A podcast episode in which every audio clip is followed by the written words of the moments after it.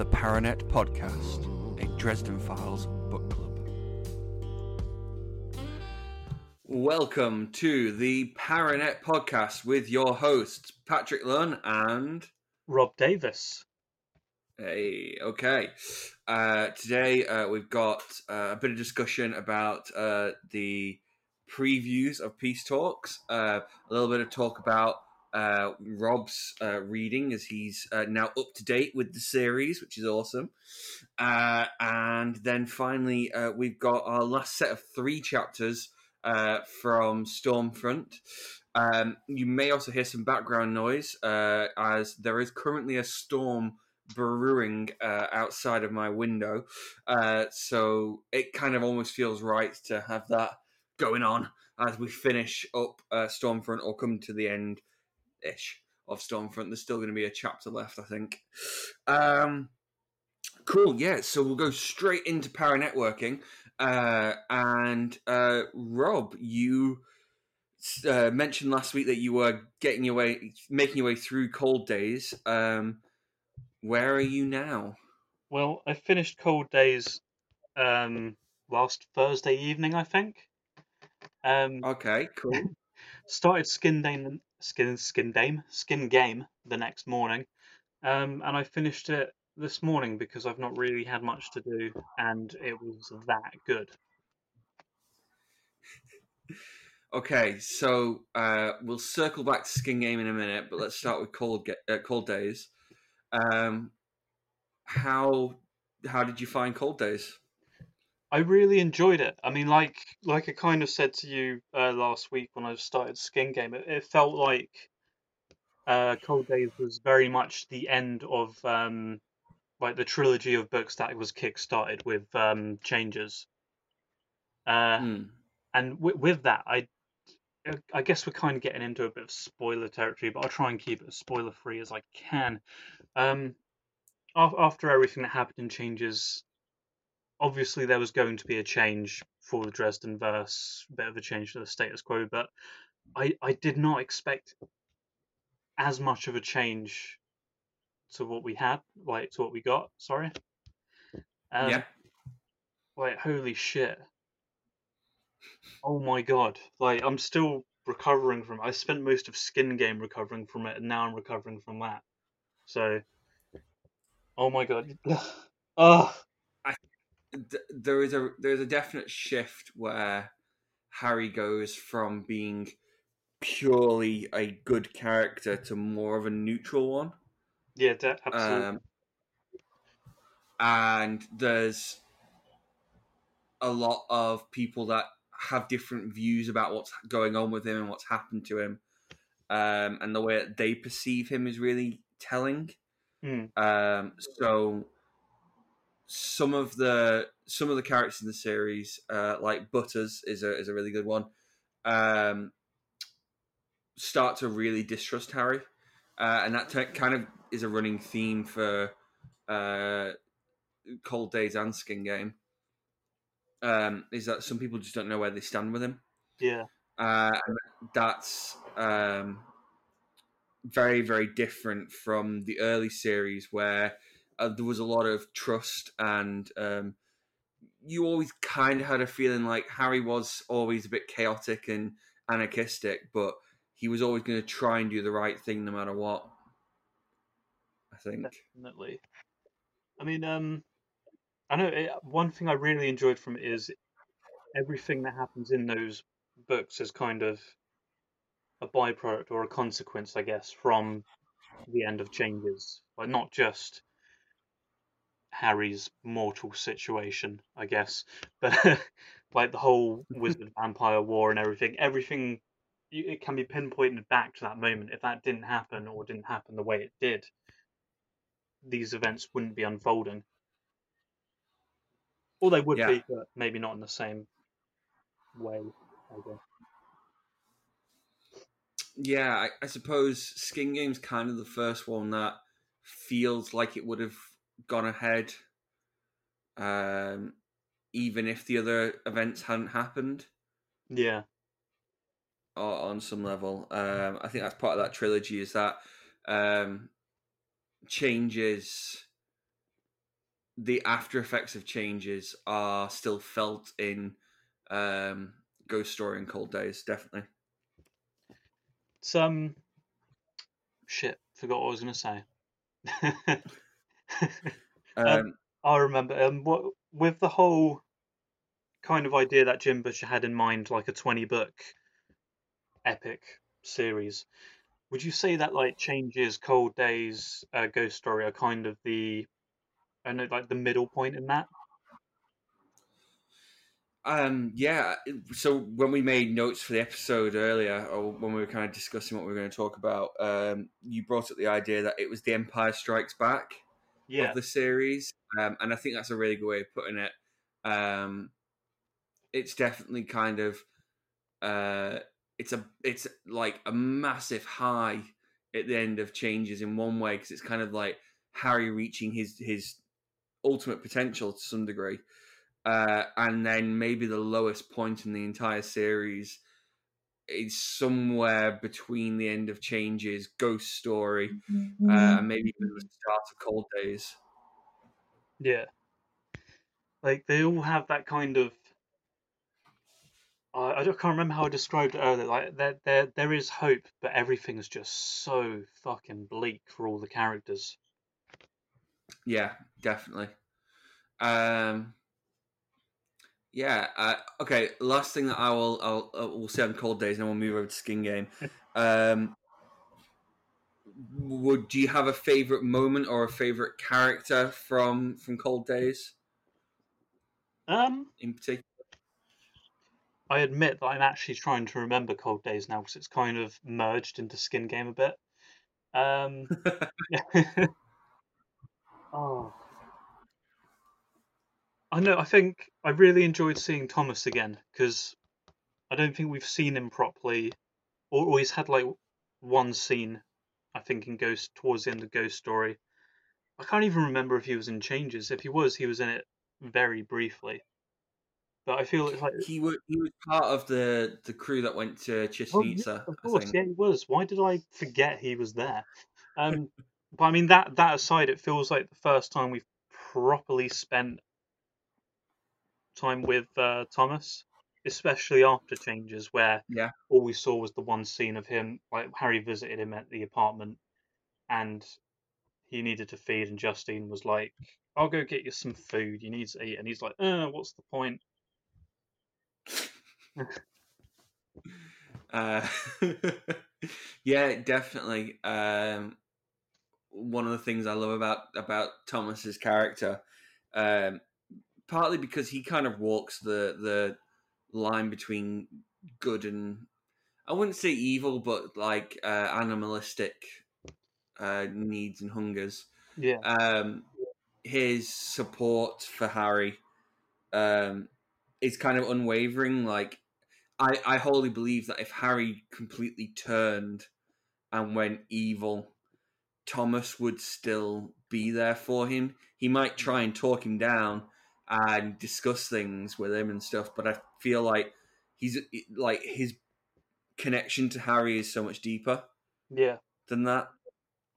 Um, which is something I love and, and, and something that um, is definitely explored in uh, all the books, really. Um, but uh, we'll talk about peace talks in a minute as well. Um, but they, it's kind of it kind of comes out there a lot in in what Jim Butcher's already shared of peace talks. Hmm. Um, yeah, cool. Um, okay, so uh, skip uh, skipping ahead a little to Skin Game. How did you find Skin Game? probably my favorite Dresden book in the series. I I know, and, I, and I've I've I'm kind of similar to you, where each book I feel has topped the previous one, and I've never really thought about, you know, do, do I have a favorite Dresden book? Because no one's ever asked me that, and no one, I don't know. I normally just say I enjoy the whole series, and if I'm recommending the books to people, I recommend the series, and the Mm. second book three is the one that kind of put, like won me over 100%. But um, no Skin Game. I don't even know what my favorite books would be if I had a top five, but Skin Game would probably be number one. That's a bold statement. Um, but I can totally see see where you're coming from there. Um, I would definitely put Skin Game up there in, in kind of my top three. Um, I think Ghost Story would be in there. Um, and then probably one of the earlier books. Hmm. Uh, probably book six, though I can't remember what the name is. Uh, Uh, with the necromancers. oh, uh, that's book seven, Deadbeat. I think. Oh, book seven then. Sorry. Oh. Uh, yeah, uh, just because that finale is incredible. Um, yeah, uh, but then there's moments in each of the books that I, I love. Um, I would say one of my we're we're about to go into uh, one of my less favorite books, which is Fool Moon. Uh, and even there, there's stuff that I love um, that's really fun Yeah. um, and some some amazing characters like the character of Billy um, is one that I really enjoy uh, throughout the series, um, and, and and and there are there are lots more there um, that we'll talk about kind of as we get to them. Um, cool, yeah. So Skin Game, uh, very very good. Uh, different type of story to really any of the other Dresden stories. It's it's a heist film, not a detective story. I would say. Agreed, full heartedly. I think that's why I enjoyed it because it just was. It's not the kind of story we've had so far within the series. Yeah. Um, so I, I guess kind of similar similar questions to uh, us talking about cold days. Um, do you have a favorite kind of moment from it? I'm trying to. I'm, it's very hard to talk about these without going into spoilers, and Yeah, of course, in the Yeah. course of this co- podcast, if we keep it going, and I'm sure we will because we're enjoying it, uh, we'll get to all these and, and we'll really break down all every minutiae and, and why we love all of it. Um, but until then, yeah, what stood out, guess. Um, uh, it's a very cop out answer to say all of it, but um, I suppose maybe like the fin- uh, the finale in uh, the underworld, like when you have like all the enemies appear and you get all these like all these twists and reveals about what's what. I I did not see. Well, I didn't. I say I didn't see it coming. I kind of suspected a few chapters before that what was going to happen might be like the dealio, but uh, I don't know. It's like everything that happened in that book. It was kind of trying to work out the next like twist that was coming, and I think I probably got half right. I'd say. um, it, it definitely has that kind of Ocean's Eleven uh, quality. I mean, Rick and Morty like parodied it recently when they did their, their kind of heist episode. Son of a Um, bitch. I'm in. uh, but it, it really has that like um, every side.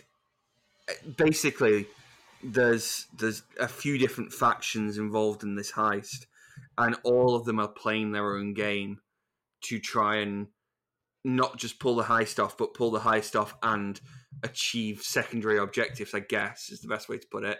Some of them are trying to find a particular item uh, within the underworld that they are heisting.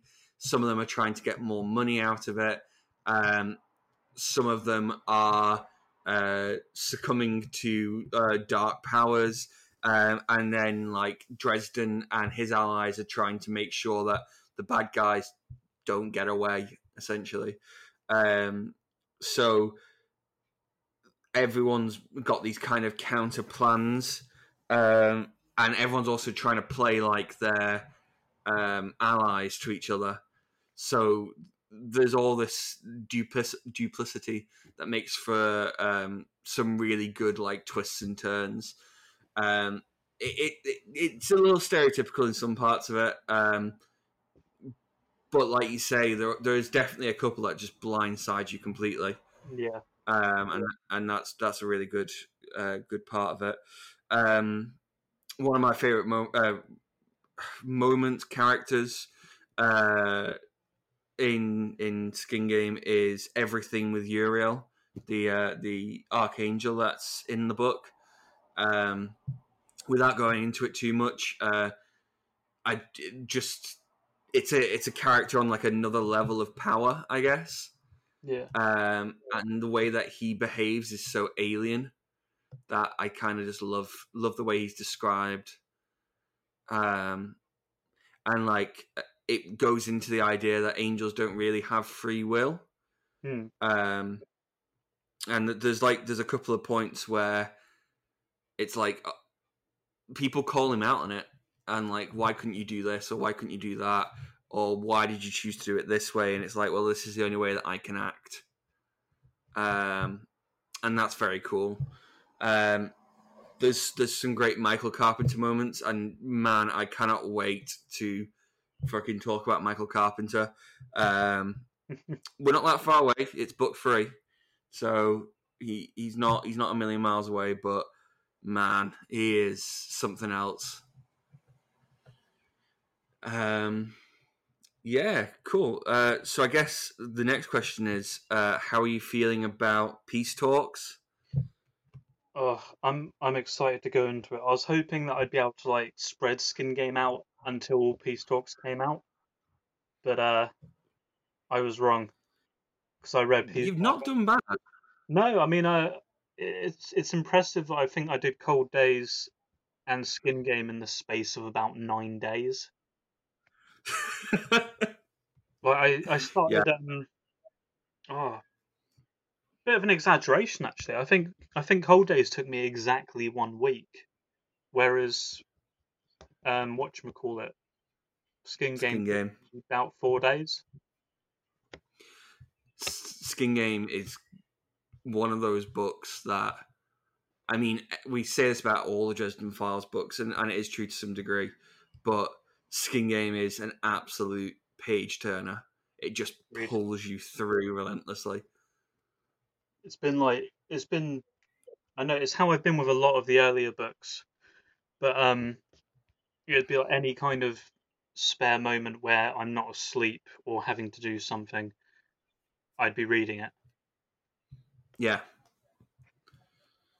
Def, I, I was exactly the same when I when I read it, and uh, I've actually reread Skin Game once, twice, Twice. I think twice. Uh, and um, each time I'm like, I well, I say I reread it. I tend to listen to the the uh, James Marsters uh, Yeah. audiobooks, and and every time I'm just like trying to find a new excuse to put my headphones in and and finish it off. Yeah, uh, because it, it it's so solid. that's kind of how I've been with um, Skin and Cold Days, where I'd be listening to the audiobook on my way to and from work, or if I was go, I'd make like I'd start going to walks in the morning, at like the crack of dawn, wake up, um, and just every now and then I'm trying to find my like a reason to go out and like listen to it. I'll be like, oh, do we need do we need milk? Because I'm I'm gonna walk into town, and uh, yeah, yeah. Kerry's like, we we we we got milk, we got loads of milk, we got milk yesterday. Why do you keep buying milk? um, We need more. so my compromise has been if if I'm going out and about or doing stuff around the house and Kerry's not in, then I have headphones on, uh, listening to the audiobook. If if she's in watching TV or talking at me, then I'm usually flicking through the physical copy as well. Yep. Um. I yeah. I mean, I'm exactly the same. Um. Uh, okay, cool. So, uh, I guess we'll move on then. Uh, unless there's anything else you want to say on Skin Game? Uh, no, not without spoiling it all, but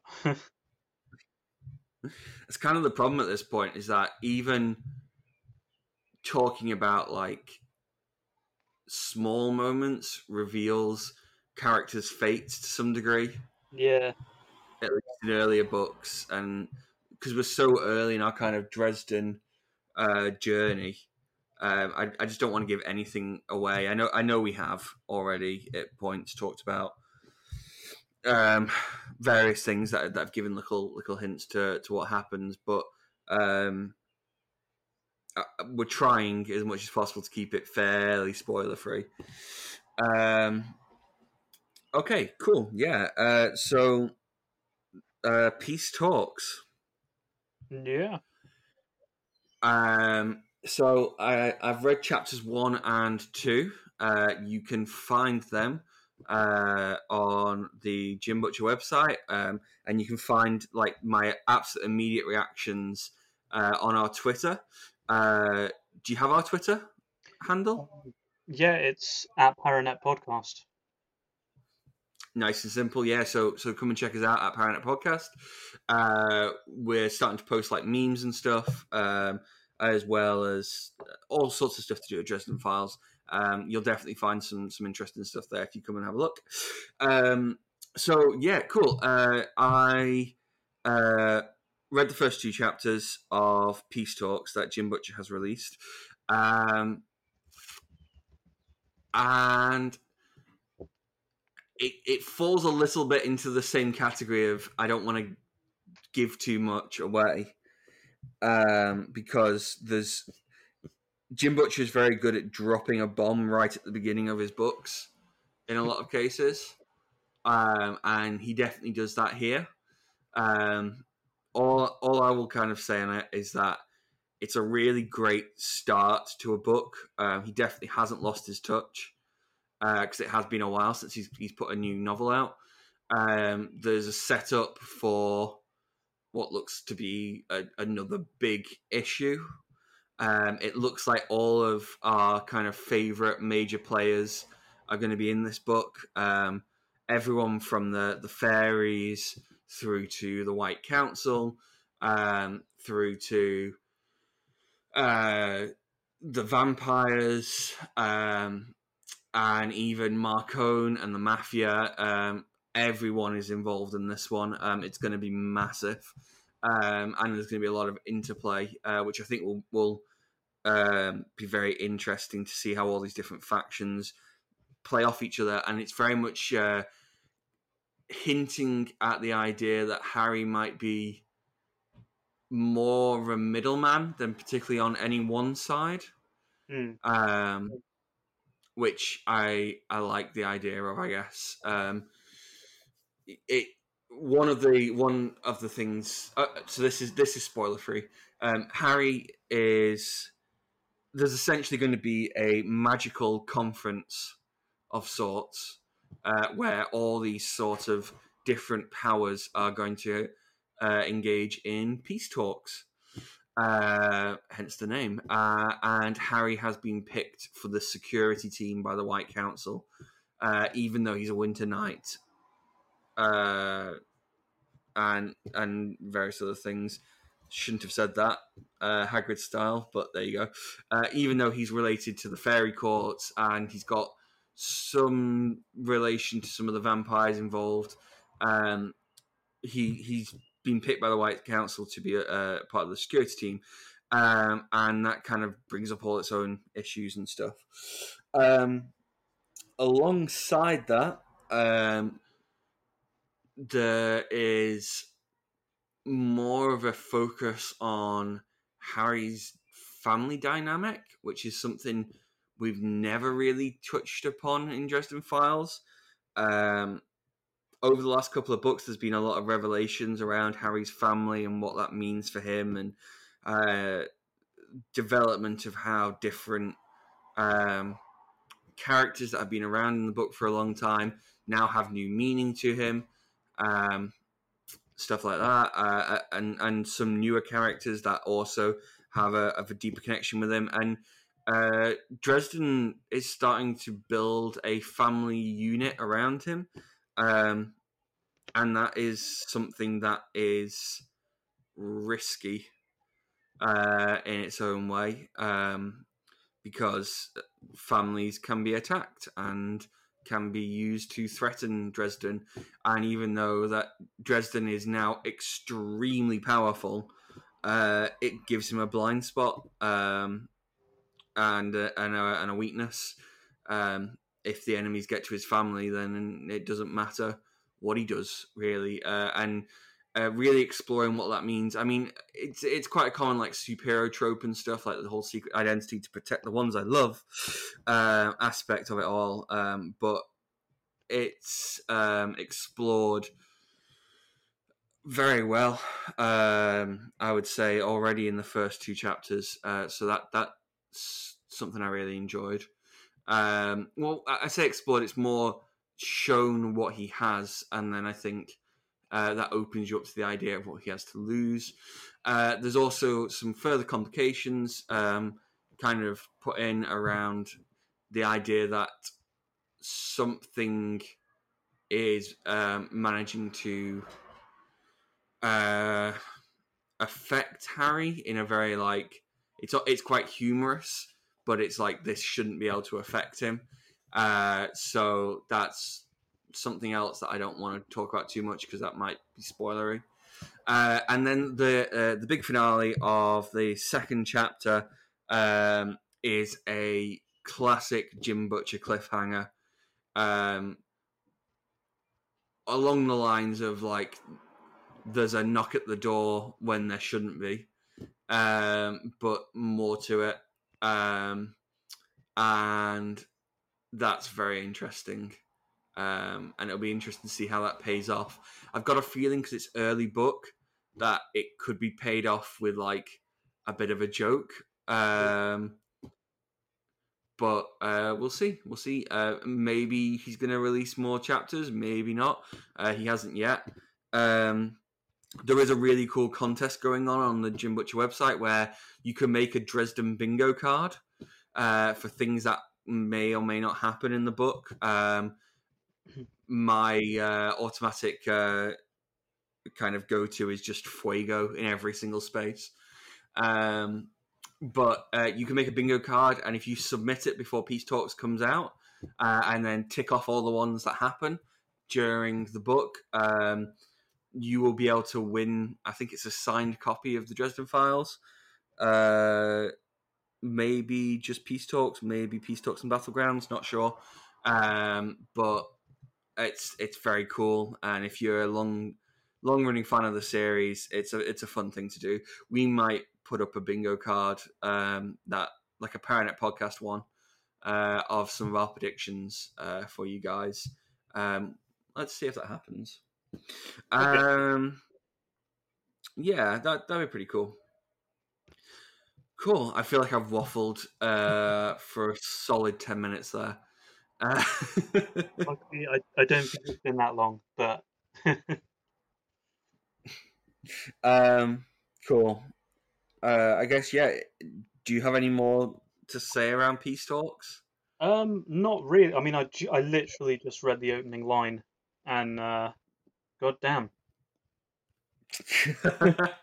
we'll talk about that after recording. it, it's straight in there with like a gut punch, though, isn't it? It, it really is. um, yeah, I found that very funny. Um, cool. Yeah. Uh, oh, a bonus excerpt has just been put out. Anyway, um, uh, I wanted to, yes, uh, have a quick discussion on something from our Twitter. Uh, so if you follow our Twitter or if you go back through it uh, after this recording, uh, you will see that we put up a meme who would win between Thomas Raith and Michael Carpenter in a kind of no holds barred fight to the death. Um, and I was just really interested to kind of get both mine and Robb's thoughts on this. Uh, we said that we were going to put it up uh, in the comments on the Twitter uh, feed, um, but it feels like here might be a better place for it. So, uh, yeah, I guess, um, Robb, who do you think would win? All this time I've been thinking Michael, but and I still stick with that. But it depends if he's using the sword or not. If he's using the sword, I don't think. I don't know if it would work against Thomas. I'm not. I know I'm not too sure on the rules there. I think it, dep- it it depends if he's like acting evilly, doesn't it? I guess. Yeah. Um, I suppose yeah. If if it's the, if it's the situation where Thomas is has gone bad in some way, and Michael has to put him down from like a righteous stance, not much is going to stop Michael. Yeah, that's true. But then Um, I know have we have we really seen Thomas going like full swing yet? It's it's very hard to tell because the last couple of books that I recall him being in, he's kind of just become a bit of a punch bag. Like it- it'll, it'll just he's kind of into the Worf effect, I guess. yeah, like every every I think the last couple of books he's appeared in at least, it would be like from Harry's point of view, obviously he'd be like, oh, I turned around and saw whatever bad guy it was pinning my brother to the floor and standing on his head, and it's like okay, Yeah. I heard Thomas screaming in pain. um, oh, I, I'm so bad with the freaking names of the books. Um, maybe the one before changes or the one before that, where it was all around the White Court, and you had Lara and Thomas Raith both went like super vampire Saiyan. Uh, White Knight, book nine. That sounds possible. I know that was a very Uh, heavy White Court one. I just can't remember what happened. where they, they just like they both have like knives and are just going super fast. I'm gonna go with and like i'm not 100% either on who they're fighting there because it has been a while. Um, i think it might be other vampires. Yeah, I'm sure the Uh, I'm sure like that was a inner conflict within the White Court between the Raith family and either another one of their family members or other. Yeah and they basically both turn into like almost marble looking um and moving so fast that like dresden can't even see them them moving. Um like ultra instinct fucking Yeah. uh vamps um so so that that's i think that's probably where he tops out. At which point yeah like michael might struggle there Oof. Um, it's it's a tough one. It's a tough one because I think it's very situational and depends how they're both motivated. Um, I think it, Thomas is absolutely most like animalistic uh, and hungry, for want of a better word. He could be pretty hard to deal with, yeah. um, and and could really like um could just get the jump on Michael, uh, but if Michael's got the holy power behind him, uh, so maybe maybe the answer here is is a bit of a uh, they both could win. Yeah. Um, is there is no answer. I think on an average day, if there wasn't external factors, Thomas is probably the quicker, Yeah. um, and I think that would that would play into it. Um, Michael would would have to pull something pretty special together quickly. Definitely. Um, that's my go-to on that. Yeah. Fair enough. Uh, so so if we say Thomas most of the time, but it's dependent on factors. Would you go with that? Yeah, I'd go with that. It's very circumstantial, situational. Um, and I'm sure we will have more of these circumstantial matchups to come. Um, uh, awesome, yeah. It, it, it's the comic book fans in us just like to get a good like this person could beat this person going. um, cool, right. Uh, so on to the, the kind of meter ex of our episode. Uh, only 35 minutes in. Um, the uh, the book club, the the big finale of of uh, Stormfront, and oh boy, there is a lot to cover here. Um, so I'll uh, I'll give us the recap, and then uh, Robb will take us through the chapters, and then we'll hit the uh, the after discussion as always. Um, so last time on Stormfront, uh, we had um, Dresden saving Murphy from the Scorpion Talisman. Uh, this was uh, a really cool chapter, probably one of the most action intense chapters of Stormfront, apart from this this finale. Um, very very uh, cool. Uh, he uh, basically uh, smashed the Scorpion with uh, a, a, lift using um, a wind uh, evocation. Uh, he then kind of healed up with the help of some paramedics, put together that um, there was a storm rolling in, and he was um, the next target, and so he had to reach Victor Sells before the storm reached Chicago um, which is, a really nice like ticking clock feel, I guess.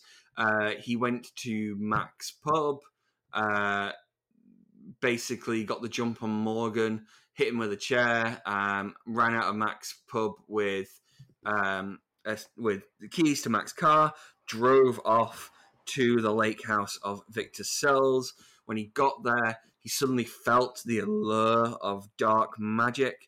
Um, yet his pentacle and uh, an influence from his mother um, seemed to protect him from the darkness and keep him on the righteous path.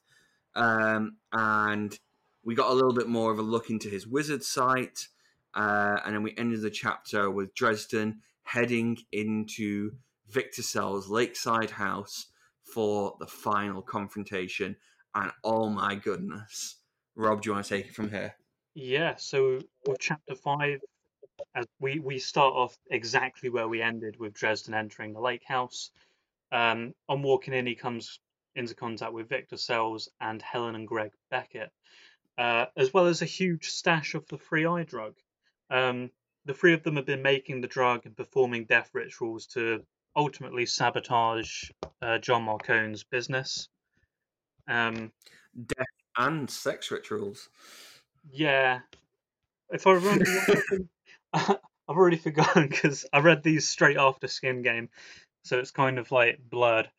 But um, am I right in thinking that both Helen and Greg Beckett are butt naked as well? Oh yes, uh, they're they're like basically fucking as Harry comes into the house. Yeah, so that's a thing. Um, yeah, and, uh, a bit of a confrontation ensues, which results in in chapter six, where Harry gets shot in the hip. Um, Victor summons a demon, and that demon is no doubt the Toad Demon from last night or earlier in the book, a couple of weeks ago for us. Um, but foolishly, he gives away the demon's name to Harry, and I can't remember if this is fully established yet. But names are power. There's power in a name. Um, the demon's name is Kalshazzak. Hopefully, I pronounced that correctly. I don't know. I like it. Yeah. cool. Um, on top of that, Victor also releases more scorpion demons, which which are growing in size again as they're like going towards Dresden. Um, in this absolute sheer mayhem, like the house like catches fire. Uh, there's all this like squabbling and shit between uh, Victor Sells and Harry uh, you know, Victor Sells being like, "You're pathetic. You don't know how to use magic the way it's meant to be used." Blah blah blah blah blah. Um, Harry uses the name of the Toad Demon to stop it in its track and freeze it from Victor Sells' hold, and doesn't exert his will over it either, which is good for them, sort of. Uh, Victor gets uh, pushed over the edge of the balcony and is kind of like hovering above the scorpion pit on the first floor. Um, at which point, you know, he ultimately falls to his death. Not so good for him. Um, at which point, yeah, yeah at, at, this point, I think Harry kind of went in accepting that he was not coming out alive. Um, and, the last thing he kind of sees is Morgan uh, the warden of the White Council, who he you know knocked out and has been having a bit of a argument with throughout the whole book.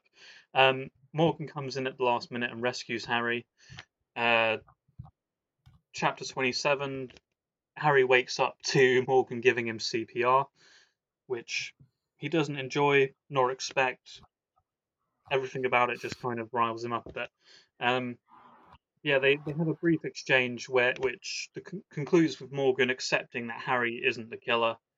Um, obviously, which means he has to go to the White Council, explain that he's wrong, explain that you know Harry was in the right and did obey the laws of magic while uh, taking care of Victor Sells. Um, yeah, and the the Becketts get arrested for for indecent exposure, not the black magic and the murders. Um, yeah, and the uh, the White Council convene and lift the Doom of Damocles from Harry Dresden, which means he's got a lot more freedom to do shit. Um, Morgan gives him the warning of, oh, you know, like some of us still believe that you're trouble, and you will be watching you day or night. You can you can take that to the bank. Uh, yeah. And then finally, we we check up on Murphy at the hospital. Um, he leaves her flowers, and I can't remember if he leaves a note or something else as well. But I, I remember Murphy's kind of reaction to throwing the flowers at him. Um, yeah, and there's not really much to say on the relationship past that scene. Um, yeah, and the, we kind of leave, close the book with Harry being like, "My name is Harry Blackstone Copperfield Dresden. Conjure by it if you can." You know, like, yeah. proper, proper like, I know the Spider-Man one ending is what it reminded me of. Like, you know, uh, people are at risk, shit's going down. Call my name, it'll be in the phone book. And that that's us done with Stormfront. Yeah. So actually, at the start of the episode, I I, I don't know why, but I thought that we had another chapter to go. No, I, Um, I thought the same thing a few weeks ago because I remember messaging you saying, "Shit, next week we've got three more chapters and then one chapter left," and I don't know where I got that idea from. I think it might be maybe the author's note. Um, but uh, either way, yes, uh, coming to the end of um, Stormfront, which is is crazy. Um, and yeah, like the, the the last line, like you say, is is the this is who I am. Conjure it by your own risk. Uh, when things get strange, what uh, when what goes bump in the night, flicks on the light when no one else can help you. Give me a call. I'm in the book. I, I mean, that, that's cool. Yep. No matter what. It's it also sets the tone. Yeah, Like it, it harkens back to that whole like detective noir kind of feel. definitely, definitely, and and it calls back right to the the very first, um, the very first chapter and gives it that nice like cy- cyclical feel. Um, yeah, awesome. Yeah. Um, cool. So, how did you find the last couple of chapters, Robb? I really enjoyed it. Like again, I've, I'm surprised I've not used my catchphrase yet. Um, I've only read the graphic novel of the first two books, so this is the first time I've properly read Stormfront, and I know everything hit a lot harder than it did the graphic novel. Which, I mean, I guess it's going through the graphic novel. You could argue i- it's more of a visual medium. Um, but no, like I I loved it, especially the ending. The my only not really a complaint, but after giving the whole like um you know n- names have power. If you have the whole name, you can you know, have power over it.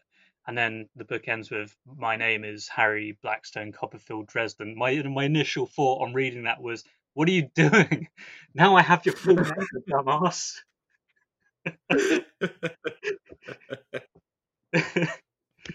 but uh, but yeah, like other than that, I I loved it. There's I know I I think I realized this kind of once you get on through the series, like this book especially, and I think the next have a very monster of the week kind of feel to it, which isn't a bad thing for. I mean, like the first two books where it's setting up quite a lot and introducing you to the characters and the world. Mm-hmm. Definitely. Um, Um, so, uh, our talking points. Um, actually, uh, just going back to the, the monster of the week thing. Um, I think that's almost necessary yeah, for the first couple of books. Um, like you say, it covers a lot of ground. It's kind of my issue with with Fool Moon, and, and we'll get onto that as we get to that book. Is that it's very monster of the week, um, in a way, because there's a lot of it that doesn't really come back. Um, yeah. I mean, I feel. I'll actually I'll say what I was going to say about Fool Moon for when we're actually reading it. Otherwise, I'll just have nothing to say. Fair enough. Uh, so tune in uh, in a couple of weeks to hear all about Robb's opinions on Fool Moon. yeah. Um, yeah. Uh, cool. Uh, so we'll talk more about Monster of the Week as that as that kind of comes up.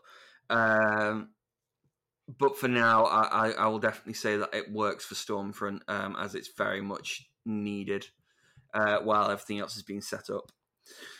Um, with with that in mind for Victor Sells as the antagonist, it kind of it's a good dis- like having Harry Dresden up against a character who's using dark magic and stuff and using magic for you know no good antics. It it really works to help establish the whole uh, White Council laws of magic and all that kind of shit. So yeah. Um, it plays off really well against what Harry's all about. there's definitely a um oh like in almost every superhero story you always have the story where like you get the dark reflection of the protagonist Yeah, um to kind of show like oh what if they had taken the the, the bad path and i feel like jim butcher almost gets that out of the way now yeah. so it's like this is what Harry could be, and this is what this is what separates him from being like that. Definitely agreed on that. Um, awesome, yeah. So uh, the first thing that we have to talk about is this is the first use of the Fuego spell.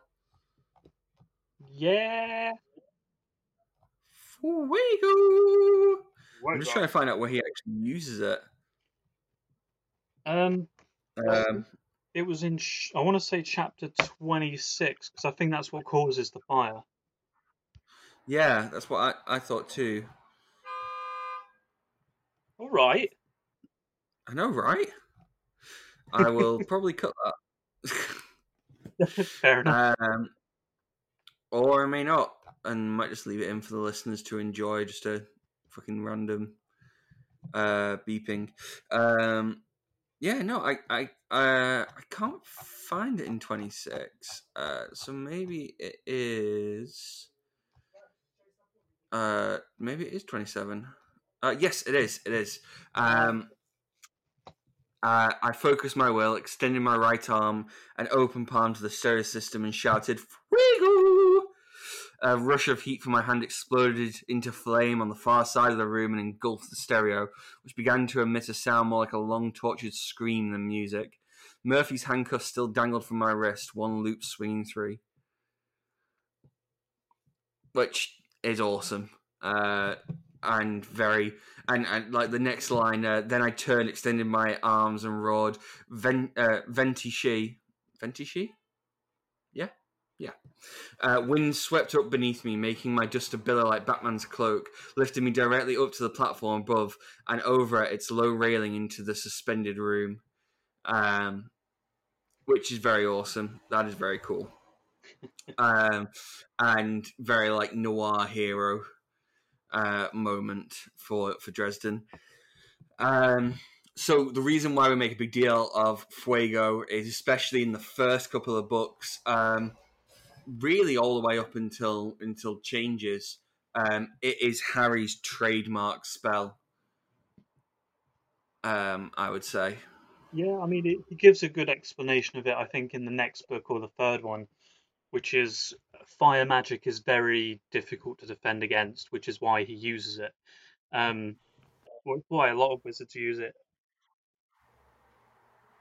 Yeah, because quite often, even if you can construct construct a shield um, or some sort of defense against it, um, the actual heat created by it and the, the, pure destructive power of it will still engulf your defenses uh, and possibly hurt you your, yourself. Um, which is yeah, it, it makes it uh, a great go-to. Uh, there's some great other spells used here. Uh, the Scorpus spell, which is used by Victor Sells to create small scorpions. Um, the Pulatas spell, which um, I, I kind of love this. Just it, it's a little like shout out to um, Fantasia uh, mm. with like the Wizard's Apprentice, where Harry uh, gets a broom to sweep a bunch of scorpions up uh, and and out of the room, uh, back into the the pit below. Um, and he even talks about how like he had learned this uh, to clear like um, to clean the house essentially. Uh, and now he he actually realized it was one of the best spells he could use um, in that situation, which is very very cool. Um, so yeah, uh, there's some great back and forth like we talked about. Um, just just one of my favorites. Uh, shut up, Victor snarled. Who's the real wizard here, huh? Who's the one with all the cards and who's the one bleeding out on the kitchen floor? You're nothing, Dresden, nothing. You're a loser. And do you know why? Gee, I said, let me think. He laughed harshly. Because you're an idiot. You're an idealist. Open your eyes, man. You're in the jungle now. It's survival of the fittest, and you've proved yourself unfit. The strong do as they wish, and the weak get trampled. When this is over, I'm going to wipe you off my shoe and keep going like you never existed. Too late for that, I told him. I was in the mood to tell a white lie. The police know all about you, Vic. I told them myself, and I told the White Council too. You've never heard of them, have you, Vic? They're like the Super Friends on the Inquisition, all rolled into one. You'll love them. They'll take you out like yesterday's garbage. God, you really are an ignorant bastard. Um, and yeah, that's just. I, I mean, is it cheesy? Is it not? Uh, that's that's kind of for you to. But man, that is some great back and forth. just something he writes well. Definitely, definitely. Um, yeah. So now we've kind of seen the whole Victor Sells story. Uh, what's your thoughts on it? On, really, on him particularly.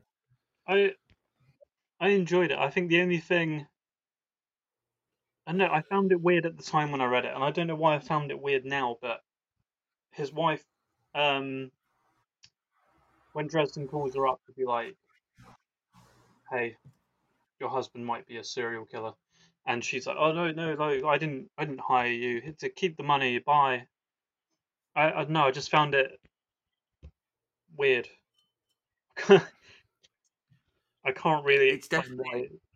I, I I understand it in the context of the story and everything, but I know just something about it like just continues to irk me, and I, I can't place my finger on it. I guess um, my defense for that would be that she's scared, but yeah. at the same time, if he'd have known sooner, Harry probably could have done more to maybe save Victor yeah. on some level. Um. So yeah, I th- there's definitely issues. Uh, but also it's a very human element, I suppose. Yeah, that's true. Um, yeah, I think personally, Victor Sells really does fall into that monster of the week category. Um, he's he's got a good enough motivation uh, for there to be some interesting drama and, and like a morality side to it. Uh, kind of what we talked about a few weeks back uh, with Dresden talking to his daughter and whether or not uh, Dresden was going to kill him. Um, and that that that made for an interesting scene. And the fear that Monica Sells had, I think, as well, was very very real.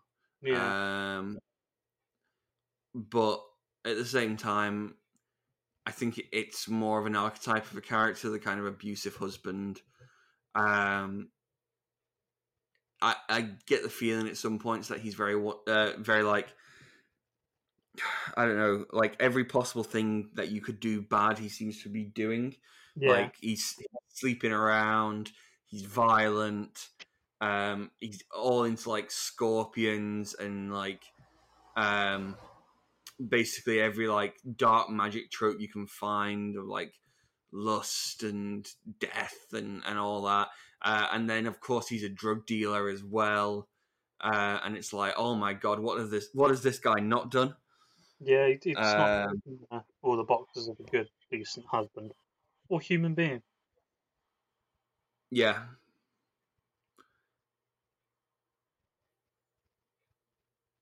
Um, but I, I again, I guess it lifts some of the am- ambiguity around the character, uh, so that Dresden can pretty much wholeheartedly, with a good conscience, conscience, conscience, take him out.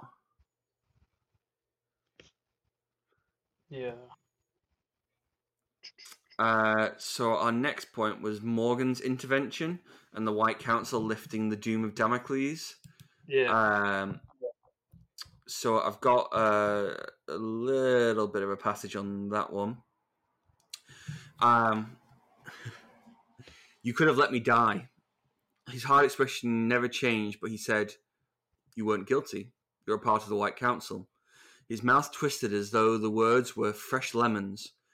Technically, I had an obligation to preserve your life. It was my duty. I wasn't the killer, I said. No. So, I wheezed, that would make me right, and then that would make you. Morgan scowled. More than ready to carry out the doom if you cross the line, Dresden. Don't think this has gotten you off the hook, as far as I'm concerned.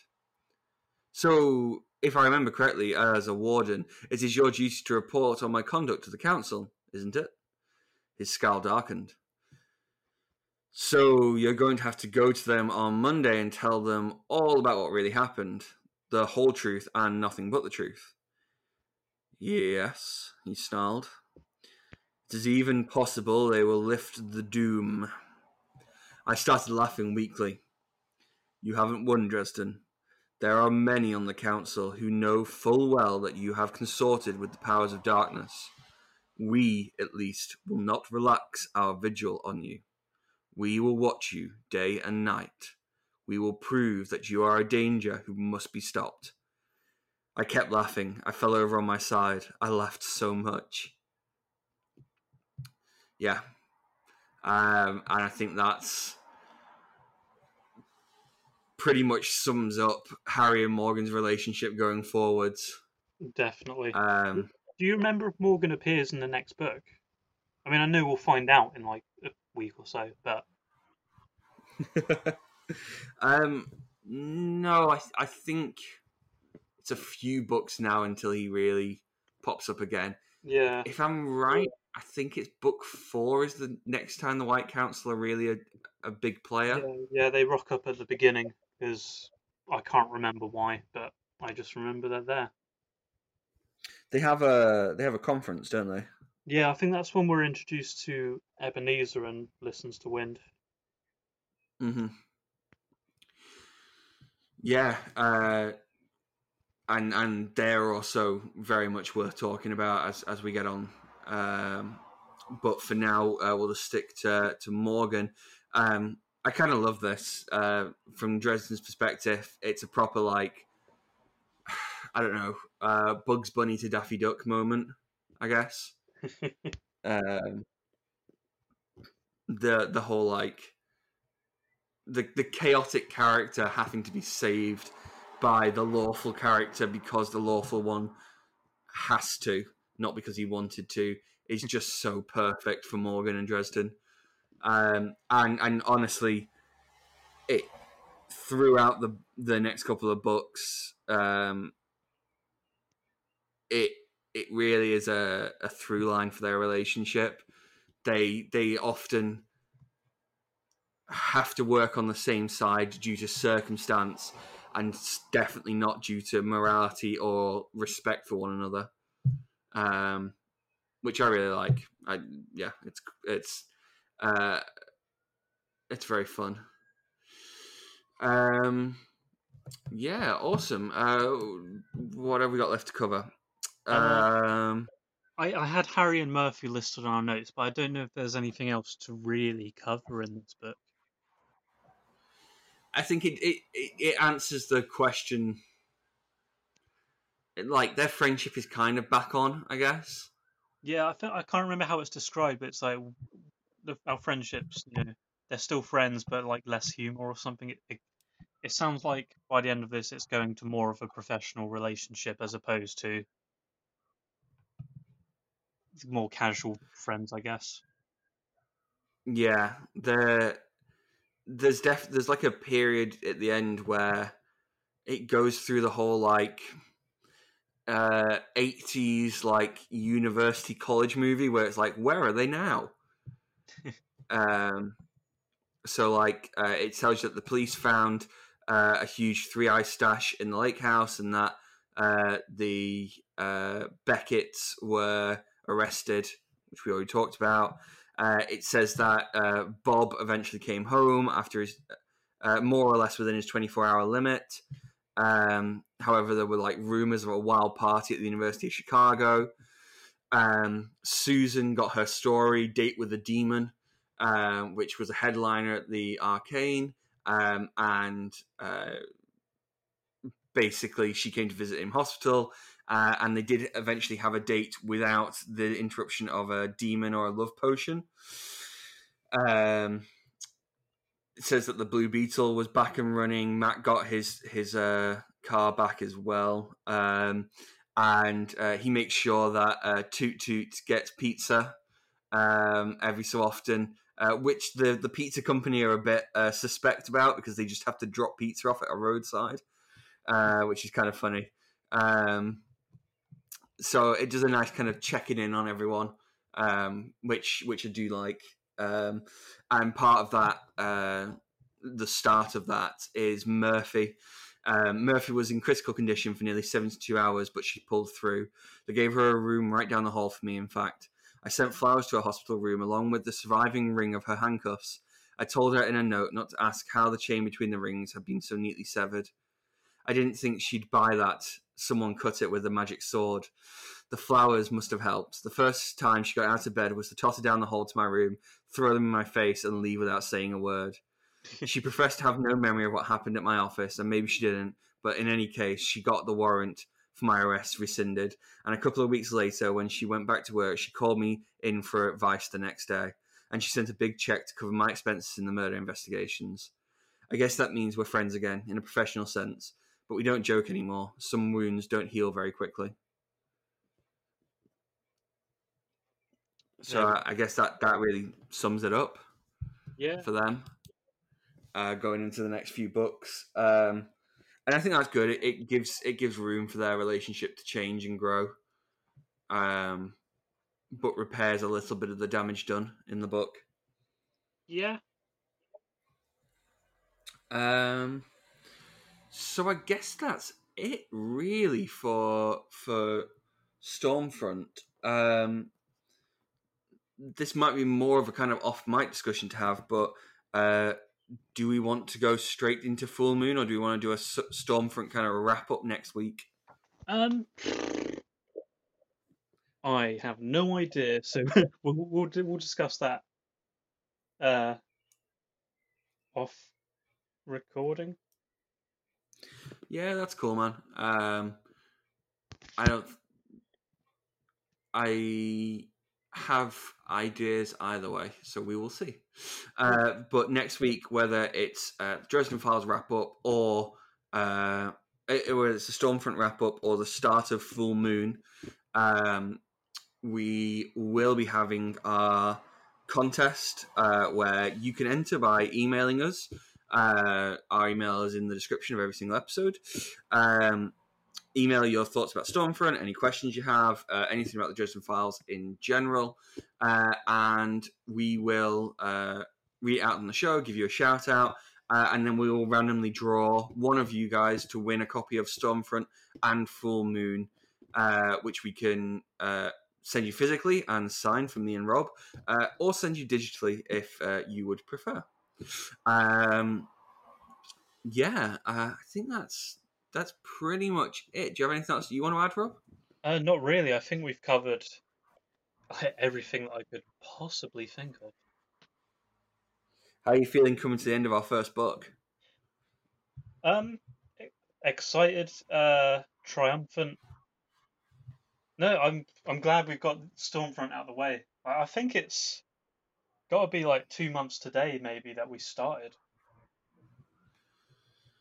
It's it's nice that it's like this is our tenth episode and we're and we- we're at the end of our first novel, I guess. Um, there's a nice like synchronization there. I guess Yeah, that makes me very happy. I've definitely enjoyed it. It's been a it's been a bit difficult the last two Tuesdays just because I've been reading other Dresden books as well. So having to put them down to then go back to the first book has been a bit weird. But I mean, it's probably helped in a way because it's, it's kind of made me see where where the characters, where the world is at now. Am I right in saying that the the woman of the the Beckett is the one from Skin Game who it cracks the vault? No, she was in um, the fifth book. Ah, I thought I thought it was her, but then I thought she had such a minor role in Stormfront. I, it would be weird to bring her back. Yeah. No, the um the woman was uh part of a trio of thieves or something, from what I remember. Yes, I do remember. I do remember. Um, are they called like the Church Mice or something? Yeah, that's that's it. That's the ones. Yeah, because I remember that being just just a strange name. um, oh man, that that's a really good book because there's the whole thing with the Shroud of Turin. Um, anyway, that's for another time. We will get there in due course. Um, so the great thing about Fool Moon is that it's roughly the same sort of length as Stormfront. Um, it's a it's a nice, fairly quick novel. There's no short stories in between, uh, so we can we can pretty much go on straight to that um, and probably have that wrapped up in about the same sort of time as Stormfront. Uh, and then we start hitting the the kind of bigger books uh, where there's a lot more more meat to get into, um, which is all super exciting. I, I'm really happy at how the podcast is being received. All the support that we're getting is is awesome, and, and that's why we're, we're starting to build up our community with Twitter, Instagram, all that great stuff. Uh, description um, links to everything um, on the episode, uh, so you can follow us. And yeah, I think that's about it. Um, Robb, do you want to take us out? Yeah. Uh, thank you for listening. We've just finished Stormfront. I hope you've enjoyed it as much as we have. Um, review us on iTunes, download us on Spotify, share us with your friends, parents, family members, you name it. And we will see you next time. You've been listening to the Paranet podcast with Robb Davis, and Patrick Lunn. thank you very much, guys. And we'll see you very soon. Goodbye.